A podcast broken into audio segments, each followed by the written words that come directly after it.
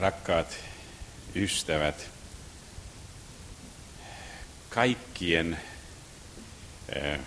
näiden psalmiin liittyvien raamatutuntien rukoukseksi sopisi psalmin 43 ja 3. Lähetä meille valkeutesi ja totuutesi, ne minua johtakoot. Ja nimenomaan hyvin vanhat rabbien lähteet sanovat, että tässä on viittaus Messiaaseen. Lähetä valkeutesi, hän on maailman valkeus, ja totuutesi. Evankeliumissa on tuollainen totuushakuisuus. Jokainen, joka on totuudesta, kuulee minun ääneni. Ja me saamme luottaa siihen, että kun me tutkimme psalmeja, niin eh, silloin myöskin hän, joka itse on valkeus, hän, joka itse on totuus, hän voi meitä johdatella täyteen totuuteen. Eh, olen hyvin kiitollinen siitä, että saamme tällä tavalla pienimuotoisesti vaimoni kanssa palvella, vaikka olenkin nyt vanhuuseläkkeellä. Ja eh, eläkeaikahan se ei suinkaan ole sitä, niin kuin saksaksi sanotaan, ruestand, eli lepotila, vaan kyllä se merkitsee niiden asioiden uusia haasteita, jotka Jumala on meille avannut.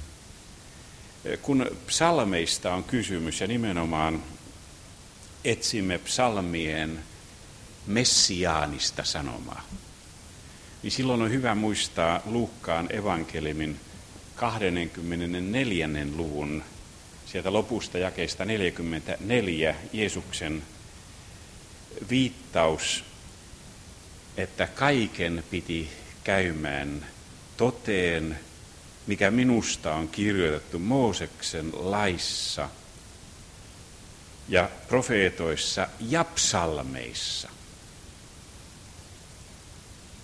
Ja todellakin, jos me eh, katsomme sitä periaatetta, millä eh, rabbinistisessa kirjallisuudessa lähestytään kaikkia kysymyksiä, niin mitään, huomatkaa, mitään väitettä ei saanut esittää raamatusta, ellei sitonut sitä Jumalan omaan sanaan. Tämä koskee kaikkea vanhaa juutalaista mitraskirjallisuutta, saarnakirjallisuutta. Se koskee kaikkia raamatun selitystä. Ja se koskee myöskin uutta testamenttia. Kun nykyään niin sanotussa liberaaliteologiassa on peruslinjana se, että ei saisi tehdä keinotekoisia siltoja vanhan ja uuden testamentin välillä.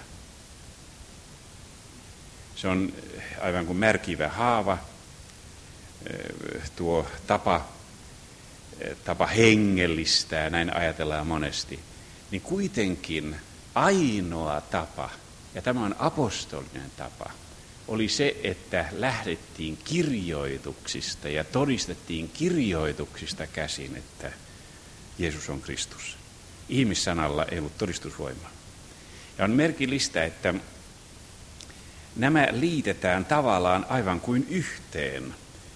Mooseksen laki eli opetus, lakihan on sama kuin opetus, profeettojen kirjoitukset ja psalmit.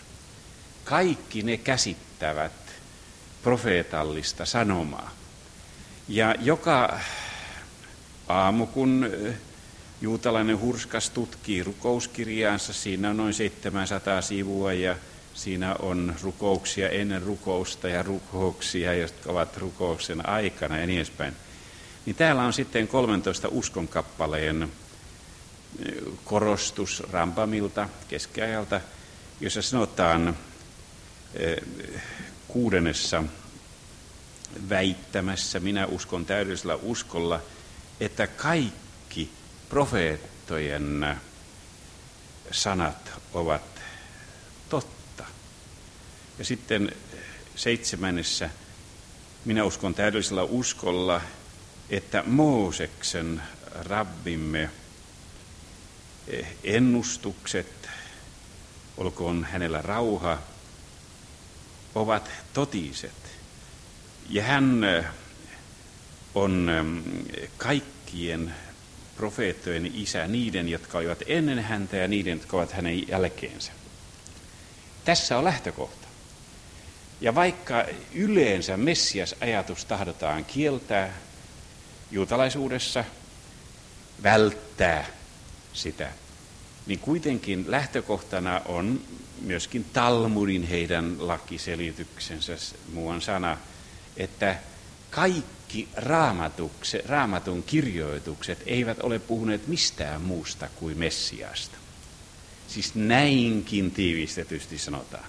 Ja tässä mielessä meillä on oikeus lähestyä psalmeja etsien sieltä Kristusta. E, ei ole suinkaan mikään sattuma, että kun Luther vuonna 1513 luennoi psalmin, psalmeja, niin juuri psalmien kirjasta hän löysi armollisen Jumalan. Se oli hänellä aivan ratkaisevaa tästä Jeesuksen virsikirjasta. Eh, toisaalta, eh, kun me ajattelemme psalmeja, niillähän on laajempikin merkitys toki. On eh, jo niitä nimessäkin, tehilin tarkoittaa aivan kuin ylistystä, tefilot, siellä on rukouksia ja mismorim hymnejä. Tällä tavalla psalmien kirja on ollut tuollainen hengellinen käsikirja, jota on käytetty henkilökohtaisessa rakentumisessa Jumalan kasvojen edessä. Ja Lutherillehan se merkitsi paljon. Kun sitten kysytään sitä, kuinka paljon siellä on tuota messiasmotiivia, pidän juuri tästä ajatuksesta, niin jos ottaa kreikankielisen uuden testamentin Nessen laitoksen, niin sen mukaan siellä on lihavalla kirjoitettu näistä lainauksista listaa. Sen mukaan Uusi testamentti on lainannut 224 eri jaetta sadasta kolmesta eri psalmista. Ja moni näistä toistuu useamman kerran, joten Uudessa testamentissa on 280 erillistä viittausta psalmeihin. Nämä viittaukset ovat hyvin usein sellaisia, joissa nähdään kärsivä vapahtaja ja erinäisiä piirteitä, jotka löytyvät Jeesuksesta, Kristuksesta. Mutta on siellä sitten myöskin sellaisia sanoja, jotka noin yleisesti tahtovat eh, syventää eh, meidän ajatteluamme, jossa ihmetellään Jumalan ihmeitä ja hänen ohjaustaan. Jos me ajattelemme sitten, eh, onko eroa juutalaisen raamatun tulkinnan ja kristillisen raamatun tulkinnan välillä tässä psalmien käytössä – niin perusperiaatteena voitaisiin sanoa, että oikeastaan niin psalmien käytössä kuin profeettakirjojen käytössä juutalaiset löytyvät, löytävät eh, laajemmin tämän Messias-motiivin kuin eh, länsimaiset kristityt. Ja siinä mielessä löytyy kaikenlaista erityistäkin psalmien sanomassa. Ehkä vain eh, lyhkäisesti niitä otan esille. Eh, on hyvä välttää itsestäänselvyyksiä ja ottaa sellaista, joka ikään kuin nousee meille uutena esille. Esimerkiksi psalmi 16 on tällainen psalmi, jossa turvataan, David turvaa Jumalan Ja siinä sanotaan, tämähän on Davidin psalmi ja silloin myöskin sitä on oikeus tulkita messiaanisesti, yleensä juutalaiset tekevät, niin siellä sanotaan jakeessa kymmenen, sinä et hylkää minun sieluani tuonelaan, etkä anna hurskaasi nähdä kuolemaa. Tämähän esiintyy apostolien teoissakin eh, kaksi kertaa. Sinä et hylkää sieloni tuonelaan. Ja kun Uudessa testamentissa tätä lainataan, käytetään sanaa eh, Hades, joka tarkoittaa tuonelaa. Uudessa raamatun käännöksessä tämä on nyt uudessa muodossa. Sinä et hylkää siuluani kuoleman valtaan. Tuo tuonella sana tahdotaan ikään kuin ohittaa. Kuitenkin psalmin 103 ja 4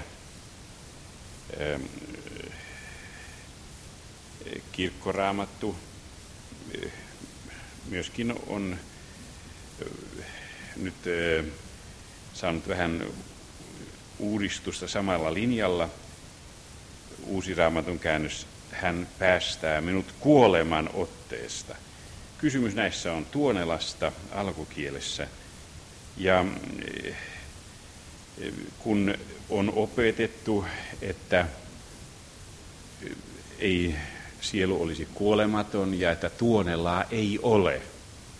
Tällaista opetusta on paljon ilmassa erään johtavan teologin kautta, niin alku kristityt korostivat tuonelan merkitystä. Jeesus astui alas tuonelaan ja se on Messiaan tehtävä.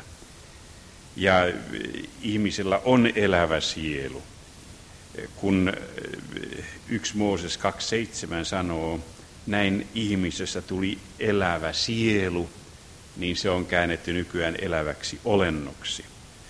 Alkukielessä eh, on eh, korostettu juuri sitä, että jokin tällainen ihmisen olemuksen perus ydin jota kutsutaan sieluksi, on ikään kuin kuolematon. Ja 16 psalmin kohdalla, sinä et hylkää minun sieloni tuonellaan, on merkillistä nähdä, että rabbit sanovat, että hengellinen, hengellinen sielu ei koskaan katoa, vaan se on elävä. Ja sielu ei raukea ruumiin kanssa haudassa – vaan elää iankaikkisesti Jumalan läsnäolon suloisuudessa. Tämä Jumalan läsnäolon suloisuus kohtaa ihmisen monta kertaa kuoleman hetkellä. Eh, sellaista kokemusta yleisesti on. Ja eh, oppineet Jeesuksen aikana, niin kuin Jeesus itsekin, kutsuivat tuonelaa kahdella lempinimellä paratiisi. Tänä päivänä olet minun kanssani paratiisissa, sanoi Jeesus toiselle ryövärille – ja Abrahamin helma, niin kuin muistamme vertauksesta Lasaruksesta, joka Abrahamin helmaan pääsi. Jotenkin tuo, e, tuollaisessa kohdassa, psalmissa 16, tulee vastaan e, näitä korostuksia, jotka meille kristittyinä olisivat tärkeät, kun me uskomme e, myöskin tuonellaan ja uskomme, että Jeesus Kristus astui alas tuonellaan ja sanasi evankeliumia kuolelle sielulle. E, joskus tämä Messias-motiivi tulee yllättäen esille esimerkiksi kun ajattelemme psalmia 45. E, siinähän on myöskin kysymys tässä psalmissa 45 on kysymys eh, eh, Messias ajatuksesta, ainakin juutalaisuuden eh, mukaan, vaikka kristinen tulkinta ei sitä aina näin sano. Minun sydämeni tulvii ihania sanoja, minä lausun kuninkaasta on minun lauluni. Ja oppineet sanovat, että, että tämä on Messias kuningas On hyvä nähdä, että siis vanha juutalainen traditio näkee tällaista. Ja kun täällä sanotaan myöskin, ja sitähän lainaa Uusi testamentti, hebrealaiskirje, ja kesä seitsemän, Jumala, sinun valtaistuimesi pysyy aina ja iankaikkisesti. Sinun valtakuntasi valtikka on oikeuden valtikka. Ja niin edespäin. Niin tässä suhteessa rabbit näkevät tässä Messias motiivin. Ja sen tähden kansat sinua ylistävät aina ja iankaikkisesti tätä Messiasta. Kun etsii psalmeille ja psalmien tulkinnalle yleistä taustaa, niin mun parhaista lähtökohdista psalmien kohdalla on niin sanottu mitras, psalmien mitras, eli psalmien jonkinlainen saarna, kokoelma tulkinnoista, joita perinteisesti on pidetty oikeina. Ja tämä psalmien mitras sanoo tästä kuninkaasta on minun lauluni myöskin, että näin Messiaan uskovat ylistävät kerran Jumalan eh, läsnäolon kirkkautta, kuten on kirjoitettu psalmissa 16, huomatkaa. Me olimme ensin psalmissa 16, kuten on kirjoitettu psalmissa 16 ja 11, ylenpalttisesti on iloa sinun kasvoisi edessä. Israelilaiset kysyvät, milloin sinä olet meidät pelastava. Hän vastaa heille, kun te laskeudutte alimpaan alennukseen, jerida tahtonaa, se tarkoittaa syvintä alennusta, tahtonaa, niin silloin minä teidät pelastan. Ja niin kuin ruusu kukkii ja avaa sydämensä ylöspäin, niin minäkin, kun Israelin kansa kääntää sydämensä minun puoleni, pelastan heidät.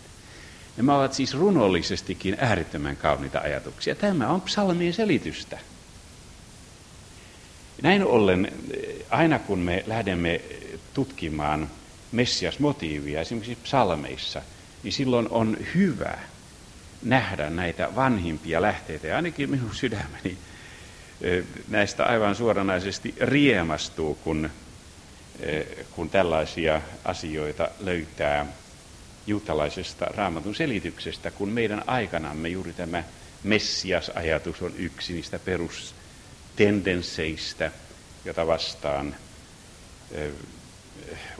hyökätään liberaalien oppineiden taholta. Tai otamme vielä jonkun irrallisen asian ja sitten menemme laajempiin, suurempiin yhteyksiin. Tuollaisen asian, joka kuvaa suunnilleen sitä tapaa, millä psalmeja on tulkittu. Psalmi 72, jossa suinkaan ei kristillinen tulkinta näe Messiasta, on kyllä keskeinen sikäli, että juuri tuossa psalmissa 72 eh, puhutaan siitä, kuinka hän hallitkoo merestä mereen ja kahdeksan, Tarsin ja saarten kuninkaat tuovat lahjoja, Saaban ja Seban ruhtinat veroa maksavat. Tässähän on viittaus myöskin Jesajan kirjaan, kuinka Messianille tuodaan lahjoja.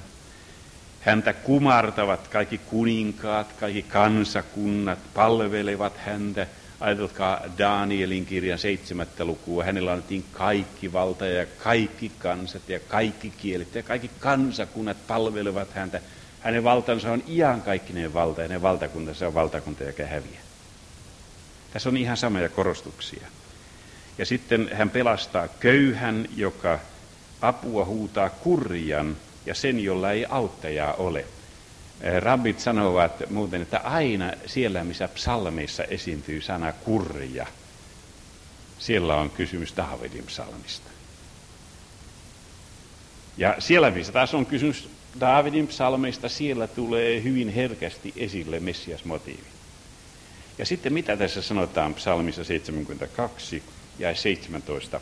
Pysyköön hänen nimensä iankaikkisesti ja versokoon hänen nimensä niin kauan kuin aurinko paistaa. Hänessä he itsensä siunatkoot. Ystävät, tämä on merkillinen jae, sillä oppineet sanovat tästä näin, joka hebreaksi kuuluu lifnei shemesh mojinon. Ennen kuin aurinkoa oli, oli hän nimensä Jinnon, eli versokoon taikka Vesa, yksi Messian salanimistä. Jinnon. Heillä on Talmudissa erikseen lista Messiaan salanimistä, e, erässä kohdassa hyvin pitkä lista. Ja siinä yksi näistä on Jinnon. Ja sen tähden rabbit sanovat, että Messias on ollut ennen aurinkoa, kuuta, tähtiä ja eläinratoja, niin kuin Miikka 5 sanoo. E, Bet, sinä Betlehem Efraatta, sinusta on tuleva hallitsija, jonka alkuperän hamasta muinaisuudesta iankaikkisista ajoista. Ja Jeesus rukoili, Isä kirkasta sinä minut sillä kirkkaudella, joka minulla oli sinun tykönäsi ennen kuin maailma olikaan. Ja ajatelkaa, että rabbit puhuvat siitä, että Messiaan alkuperä on tällä tavalla mystinen. Se jotenkin vahvistaa meidän kristillistä uskoamme, kun me näemme tämän. Ennen aurinkoa, kuuta, tähtiä ja eläinratoja hän on jo ollut.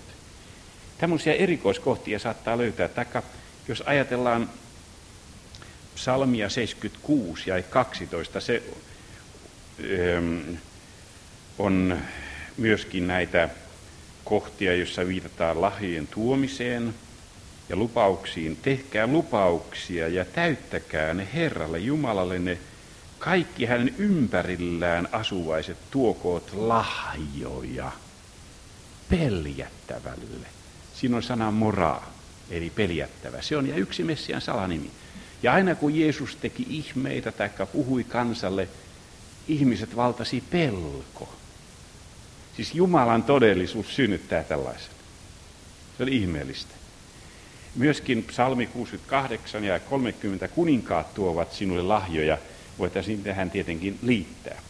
Tämä vain noin yleisesti, että me emme hämmästelisi sitä, että eh, hurskas raamatun lukija – on saattanut nähdä pienissä yksityiskohdissa viittauksia Messiaaseen. Eh, saanen sen sanoa eh, sattumalta, kun eh, eilen oli peijaiset seurakunnassa ja kirkkoherra pantiin viralta vanhuuseläkkeelle, niin, niin sinne tuli sitten Tapani Malinen ja hän oli tuommoisia kirjoja, eh, jossa on temppelin kuva The Messiah in the Old Testament in the light of rabbinical writings. Vanhan testamentin Messias rappinistisen kirjallisuuden valossa. Tämä on eh, ensimmäinen osa niistä kahdesta kirjasta, jotka aikoinaan hebreaksi kirjoitin. Ja siitä ykkösosasta on viisi painosta jo mennyt ja kakkososa on nyt ihan vuoden sisällä mennyt 4400 ja sillä tällä ajan kirjeitä valtavasti. Ja nyt tämä on englannin kielellä, mitä on kovasti pyydetty. Niin jos te haluatte noihin yksityiskohtiin, pikku nyansseihin ja muihin tutustua, niin silloin kannattaisi näitä kristinuskon juuria ottaa mukaansa. Ne pitää vaan panna juuret alaspäin ja varsi ylöspäin. Emme ole mitään tehneet ja mistään mitään pyytäneet, niin tämä Raamattu ja julistuspalvelu ry, eh, joka nämä juurikirjat ja meidän poikaamme koskevan kirjan nykyään ovat julkaiseet, niin eh, jotenkin Jumalan armosta, kun tämä englantilainen kirja nyt on tullut painosta ja siellä on ollut taloudellisesti vaikeata, niin mistään mitään pyytämättä sekä tämä julistuspalvelu että, että sitten jotkut ystävät sillä tavalla ovat toimineet, että noin 55 000 tai enemmänkin on lähetetty nyt Israeliin rahaa, että saadaan tätä kirjallisuutta esillä. Ja, ja jos te tahdotte tutustua näihin erikoisiin näköaloihin vanhasta juutalaista kirjallisuudesta ja löytää sieltä Messiaan Kristuksen, joka vahvistaa todellakin meidän uskoamme, niin silloin kannattaa panna kevät istukkaaksi tuommoinen juuret yksi ja kaksi esimerkiksi sinne omaan kotipuutarhaan ja niitä tutkia. E, nämä vain erikoisuutena, tämmöisiä pieniäkin asioita tulee esille. Mutta sitten kun tullaan niihin peruspsalmeihin, joita Uusi testamentti lainaa, niin on muistettava eräs asia. Juutalainen, eli alkukristitty juutalainen, ei saanut käyttää mitään raamatun jaetta muuta kuin sillä tavoin, niin kuin synagoga, suuri synagoga sen yleisesti ymmärsi. Yksityisfilosofia ei hyväksytty. Ja sen takia vanhoissa lähteissä monta kertaa sanotaan, että joku rabbi sanoi pyhässä hengessä. Ja tällaiset kohdat, missä on sitten paljon lainauksia ja messiasviitteitä, niin kuin psalmi 2, johon nyt menemme. Tai psalmi 110, johon menemme, jota kumpaakin hebrealaiskirje lainaa vuorotellen ahkerasti Kristus todisteena. Näiden kohdalla tulee vastaan sellainen valtava, suuri aarteisto oikein. Ja ja siinä mielessä nämä ovat erityisiä todistuskappaleita, että ei tämä ole mitään kristillistä yksityisfilosofiaa, vaan synagoga joutuu hyväksymään tämän, kun kerran synagoga on näin asioita tulkinnut.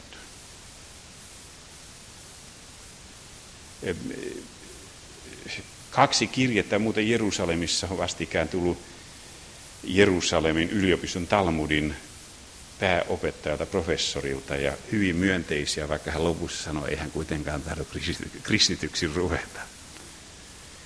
Että siis juuri näille henkilöille on tärkeää, että he löytävät omista lähteistänsä näitä vanhoja asioita. Ja psalmi kaksihan on meille tuttu, koska sitä uusi testamentti myöskin lainaa. Ja näissä nyt näissä psalmeissa, mitkä nyt tulevat esille, niin tahdon ottaa semmoisia laajempia kokonaisuuksia. Siinähän sanotaan siitä, miksi pakanat pauhaavat ja kansat turhia ajattelevat, maan kuninkaat nousevat, ruhtinat yhdessä neuvottelevat Herraa ja hänen voideltuansa vastaan. Eli Messiasta vastaan.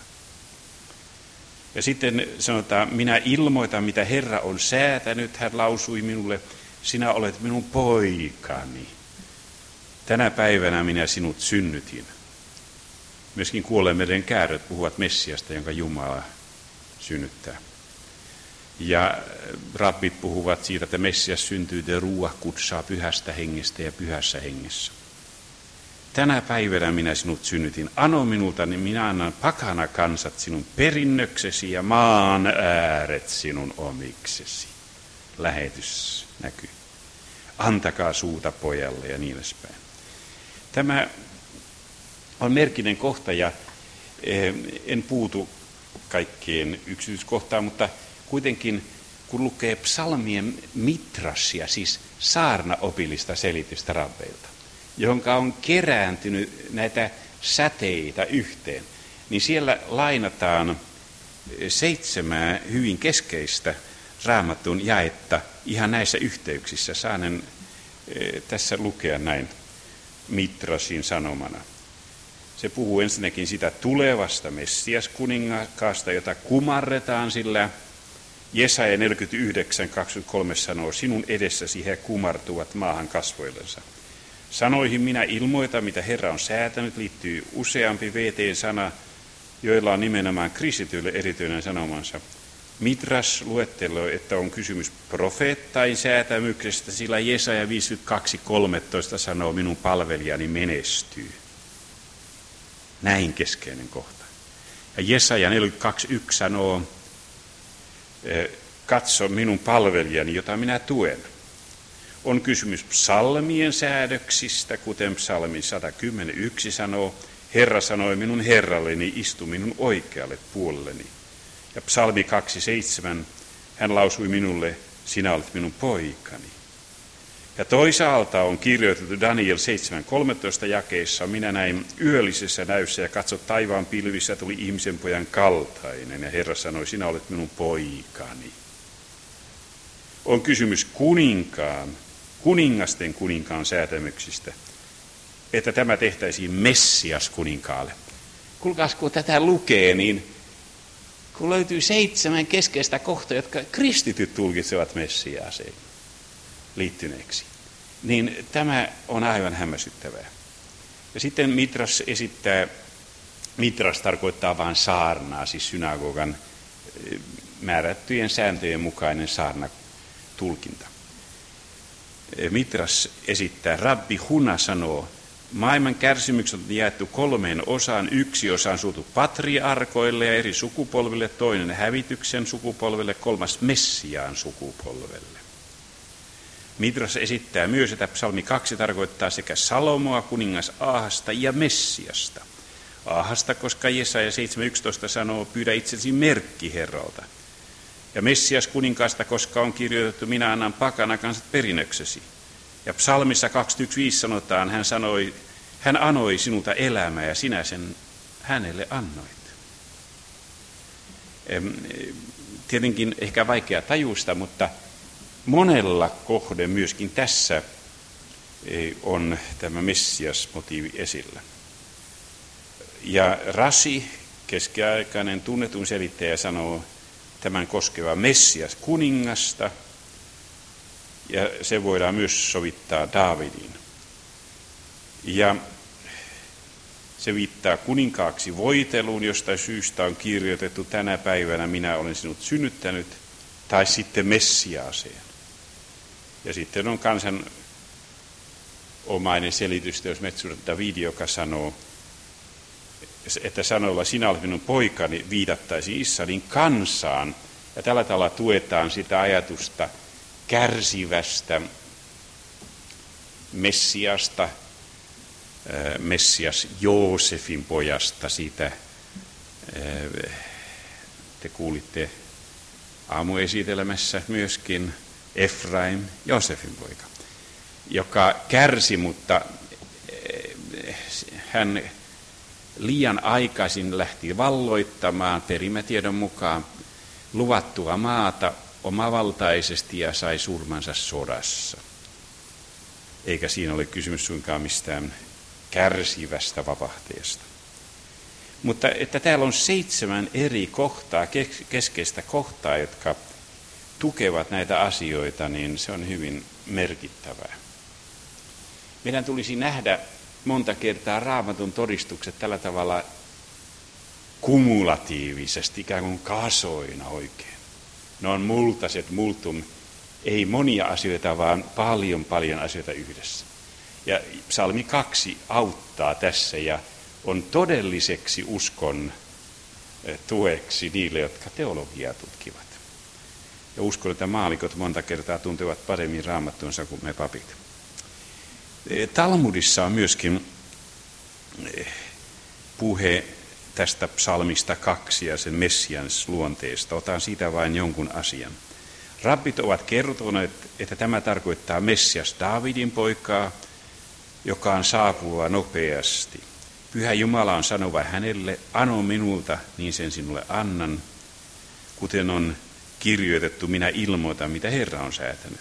Tänä päivänä minä sinut synnytin, ano minulta, minä annan pakana kansat perinnöksesi. Ja koska hän näki Messias Joosefin pojan, joka sai surmansa, en pyydä sinulta muuta kuin elämää, koska on kirjoitettu psalmi 21, hän anoi sinulta elämää ja sen sinä hänelle annoit sen elämän. Psalmi 21 tulee usein esille. Mua merkillisimpiä ajatusyhteyksiä, mitä psalmin kaksi suhteen voi löytää, löytyy viiden Mooseksen kirjan aramealasta selityksestä, Zoharista. Monta kertaa sanotaan, että se on vain kabalaa. On se vaikeata justa kyllä. Mutta siellä on selkeitä, yksinkertaisia kuvauksia kärsivästä Messiasta, Jesaja 53 yhteydessä kolme sellaista kuvausta. Ja siellä sanotaan Messiasta liittyneenä siihen psalmiin, josta en puhu, koska Mirja sitä selittää sitä paimenpsalmia. Siellä sanotaan Messiasta näin, sinä olet se hyvä paimen. Sinusta on sanottu, antakaa suuta pojalle. Sinä olet suuri ylhäällä ja suuri alhaalla, ihmisten opettaja ja enkelten, korkeimman sen ylistetyn poika, siunattu olkoon hänen nimensä ja hänen pyhä henkensä. Huomaatteko, siinä on eh, kolminaisuus oppi käytännössä. Ja todellakin Soharissa on viisi eri aramealaista sanontaa kolminaisuudesta. Ja eh, tämän, että kolme on yksi, mehän uskomme eh, Jumalan kolminaisuuteen, emme kolme Jumalaan. Sen, että kolme on yksi, sen Zoharin mukaan saa vakuutetuksi eh, vain pyhän hengen innoituksesta ja silloin jopa suljetuin silmin. Ja tämä kolminaisuuden salaisuus, Raseide Shosa, on ikään kuin sisäisen totuuden ulkonainen kuori. Tämä on hyvin sanottu. Rabbit sanovat näin. Sisäisen totuuden ulkonainen kuori. Syvällinen ajatus. Ja tämän salaisuuden on Messias kerran paljastava. Ja tämä on se henki, joka nousee kätketystä viisaudesta, jota kutsutaan elämän hengeksi. Ja tuo henki on valmis antamaan tämän viisauden aikanaan Messias kuninkaan kautta. Kuten on kirjoitettu, hänen päällään lepää Herran henki, viisauden ja ymmärryksen henki. Jesä 11.2. Aina huomaatte, tulee raamatun todistus. Psalmi 2 on juuri tällainen psalmi, jota voi lähestyä ikään kuin kumulatiivisesti. Käytännössä eh, siihen liittyy eh, määrätty muistikuva vuodelta 1964, kun olimme Israelissa ja Paavi Paavali kuudes vieraili siellä, niin panin päälle niin papin puun, se on kuin katolisen piispan takki se meidän ykköspukumme ja liperit kaulaan ja menin Sionin vuorelle ja sitten siinä oli joku juutalaiskristitty katolinen pappi ja jotakin muitakin pappeja. Ja kun katolinen juutalaiskristitty pappi polvistui maahan ihan polville ja suuteli sitten viitan helmaa. Ja kun sitten muut, eh, eh, kun tämä Paavi ojensi hennon käteensä, muut suutelivat hänen sormustaan, niin minulle tuli teologinen ongelma. Ihan vakavasti siinä. Puoli, hum, puoliksi huumorikia varmaan oli. Näette, että sopiiko, että luterilainen pappi äm, suutelee paavia? Teikö sitä pitäisi vain vaimonsa suudella? Ja, ja sitten, sitten ajattelin, että mitä hän siellä kotonakin sanoo, jos joku näkee leikillä, niin ja, ja sitten ajattelin, että jaaha, miten isä ja äiti opettivat, että pitää pukata, löydä kantapäät yhteen ja puristaa lujaa. Minä nostin siihen aikaan vielä puntteja. Ja no kun Paavi tuli lähelle, niin e, silloin tuli raamatusta vielä todistukseksi, siunatuksi lopuksi se, että antakaa suuta pojalle ja muistin, ja että rabbien mukaan se on Messias, ei se toi Paavi. Ja silloin oli varma, mitä teen. Kun Paavi antoi kätensä sormuspuoli edellä, niin otin sitä kiinni ja kumarsin ja pukkasin ja puristin. Ja kuulkaas, nuo sormet, hennot sormet nuljahtivat hyvin pahasti. Ja eh, hänen katseensa oli niin kuin kärsivän Herran palvelijan katse siinä. siinä. Ja sitten hän katsoi minua, että kukahan tuo pohjoismainen viikinki oikein on. Ei se minun piispani ainakaan ole. Ja hän antoi vielä sitten latinan kielellä käskyn sille adjutantille ja minulle annettiin käteen kuparinen semmoinen metallinen muistolaatta ja, ja sen mukana sitten sain kaikki syntini anteeksi etuperin ja takaperin. Että se oli hyvin merkittävä. Mutta juuri tuo psalmi kaksi siinä pelasti tuon tilanteen. Ajatella, että siis juutalainen raamatun selitys viittaa siinä yhteydessä jopa Danielin kirjan 7. lukuun jakeeseen 13. Ja näihin muihin kohtiin Jesaja 52.13 kärsivän Herran palvelijan kuvauksen alkuun. Mutta kun hebrealaiskirje lainaa eh, tätä psalmia kaksi, ainakin kolme, jos ei neljää kertaa, kolme kertaa ainakin psalmi kaksi yhteydessä.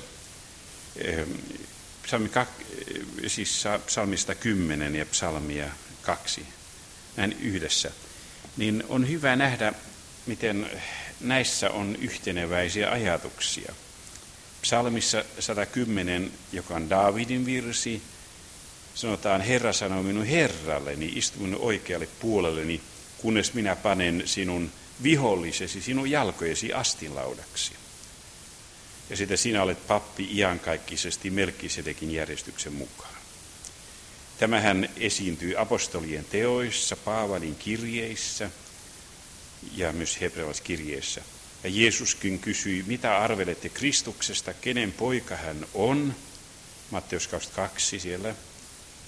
He sanoivat Daavidin. Hän sanoi heille, kuinka sitten Daavid hengessä kutsuu häntä herraksi sanoen, Herra sanoi minun herralleni. Ehm, todellakin tämä on hyvin keskeinen kohta.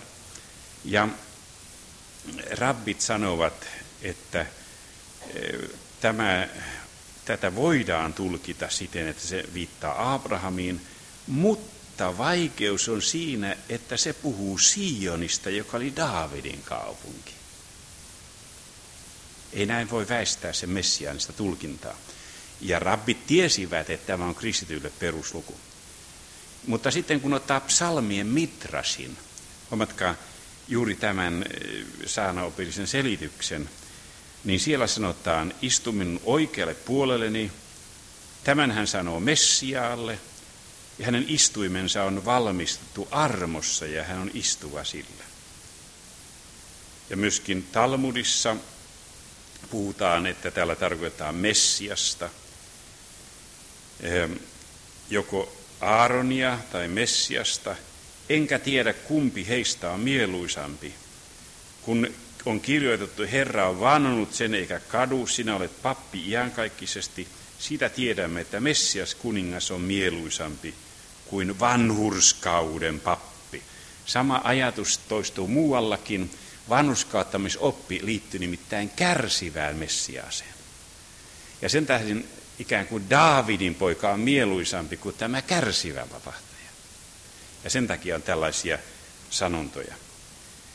On niin ihmeellistä, että ja tämänkin yhteydessä psalmi 16 tulee esille. Sinä neuvot minulle elämäntien ylenpalttisesti on iloa sinun kasvojesi edessä, ihanutta sinun oikeassa kädessäsi. Tuo sana oikea käsi, tai jossakin psalmissa oikean käden mies, viittaa psalmiin 110.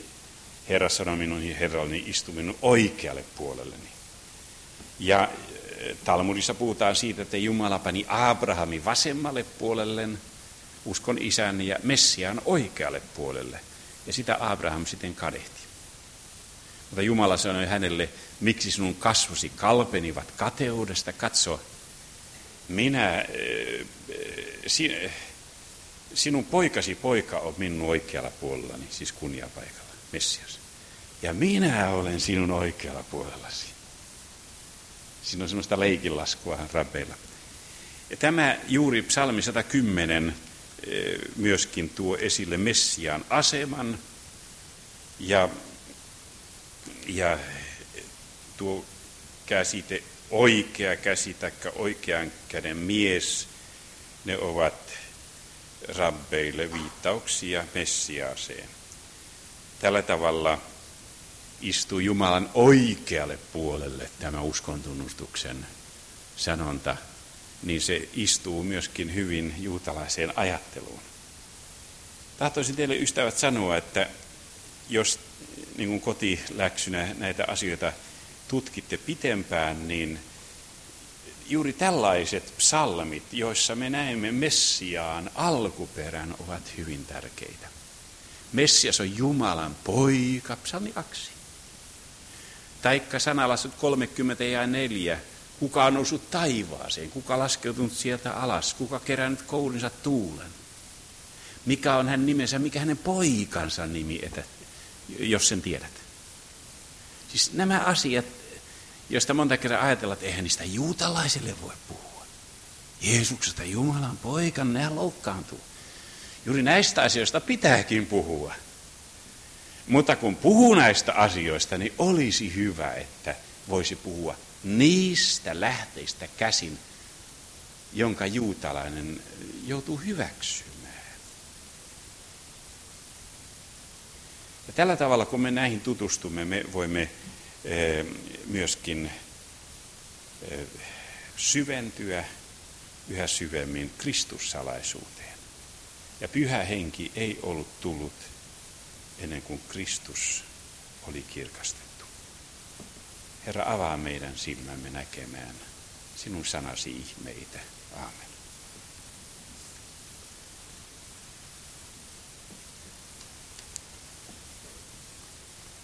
Me kellon mukaan vähän toimimme.